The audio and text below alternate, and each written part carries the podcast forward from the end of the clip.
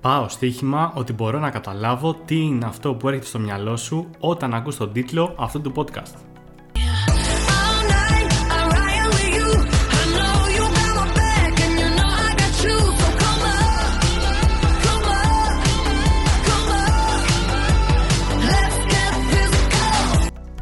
Προφανώς το Let's Get Digital δεν είναι ένα podcast που θα συζητάμε για πράγματα που αναφέρει Dua Lipa στο γνωστό της τραγούδι αλλά εδώ θα συζητάμε νέα και ειδήσεις που συμβαίνουν στο χώρο του digital marketing και του e-commerce όχι μόνο στην Ελλάδα αλλά και στο εξωτερικό κάθε εβδομάδα.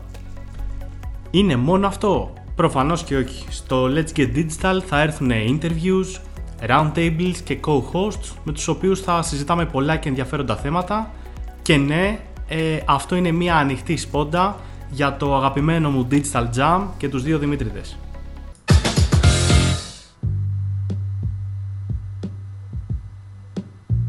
Καλησπέρα, Digital Jam, επεισόδιο 137. Είμαι ο Δημήτρης Ζαχαράκης, μαζί μου είναι ο Δημήτρης ο Καλαϊτζής. Καλησπέρα. Και μαζί μας είναι ο Σταύρος ο Θεοδωράτος. Γεια σας παιδιά, καλό καλοκαίρι να έχουμε. Πω, πω, όλο μπαίνεις έτσι πολύ απότομο το καλό καλοκαίρι εσύ. Θα ξεκινήσω το επεισόδιο με ένα αρκετά hot topic που σίγουρα δεν θα σου έχει περάσει απαρατήρητο. Αναφέρομαι φυσικά στο chat GPT, το νέο πανέξυπνο chatbot του OpenAI που έχει προκαλέσει γενικά χαμό στον κόσμο της τεχνολογίας αλλά και του digital marketing. Τι είναι λοιπόν το chat GPT? Είναι ένα τελευταίας τεχνολογίας chatbot το οποίο χρησιμοποιεί artificial intelligence και machine learning με στόχο να συμμετέχει σε γραπτή συνομιλία όπως ακριβώς θα έκανε ένας άνθρωπος. Μπορεί και απαντάει σε ερωτήσεις, παραδέχεται τα λάθη του, συνομιλεί και προσφέρει πληροφορίες σε οτιδήποτε του ερωτηθεί. Μπορεί να αναπτύξει μέχρι και εκατοντάδες γραμμές κώδικα σε Python, PHP ή οποιαδήποτε άλλη γλώσσα του ζητήσει ο χρήστης. Η αλήθεια είναι ότι το chat GPT έχει γίνει αφορμή για πολλές συζητήσεις σχετικά με το πώς θα επηρεάσει το digital marketing. Για παράδειγμα, το εργαλείο αυτό μπορεί από μόνο του να δημιουργήσει από το μηδέν περιεχόμενο, όπως blog posts, μπορεί να εντοπίσει και να μεταφέρει ειδήσεις από όλο τον κόσμο, να προσφέρει tips για διάφορα θέματα, όπως για παράδειγμα το πώς να προωθείς την επιχείρησή σου. Μπορεί, όπως είπαμε και πιο πριν, να γράψει μόνο του γραμμές κώδικα σε οποιαδήποτε γλώσσα προγραμματισμού του ζητηθεί. Μιλάμε λοιπόν για μια πλήρη ε, στο μέλλον αντικατάσταση αρκετών πραγμάτων που μπορεί ένας άνθρωπος να κάνει μόνος του. Και κάπου εδώ είναι σαν να ακούω ε, έναν χαρακτήρα του South Park να φωνάζει τη γνωστή ατάκα They took our jobs. And now these people from the future are showing up and offering to do the same work for next to nothing. They took our jobs. Yeah, they did. Took our jobs. They did. They took our jobs. They took your jobs. They took your jobs too. Σταματάει εκεί το chat GPT είναι απλά ένα εργαλείο ε, δημιουργίας περιεχομένου; Όχι ακριβώς.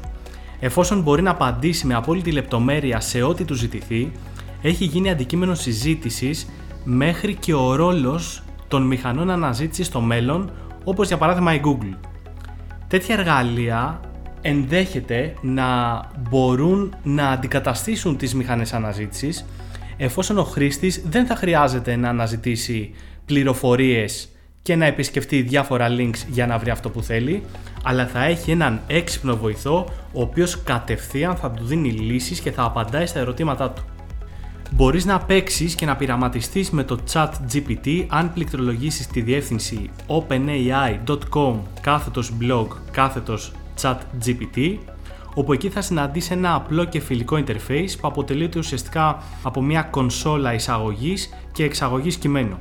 Εκεί λοιπόν μπορείς να πληκτρολογείς την ερώτησή σου και το chatbot σου απαντάει μέσα σε ελάχιστα δευτερόλεπτα και στα ελληνικά αν το επιλέξεις. Θα σου πρότεινα να κάνεις challenge στο εργαλείο με δύσκολες ερωτήσεις για να διαπιστώσεις από μόνο σου το βαθμό εξυπνάδας του εργαλείου. Εγώ για παράδειγμα το ρώτησα ενδεικτικά πώς μπορώ να προωθήσω μια ξενοδοχειακή επιχείρηση. Και το εντυπωσιακό ήταν ότι έλαβα σαν απάντηση ένα αναλυτικό bullet list με actions τα οποία κάλλιστα θα μπορούσαν να αποτελέσουν στοιχεία μιας στρατηγικής για ανάπτυξη πωλήσεων μιας ξενοδοχειακής επιχείρησης.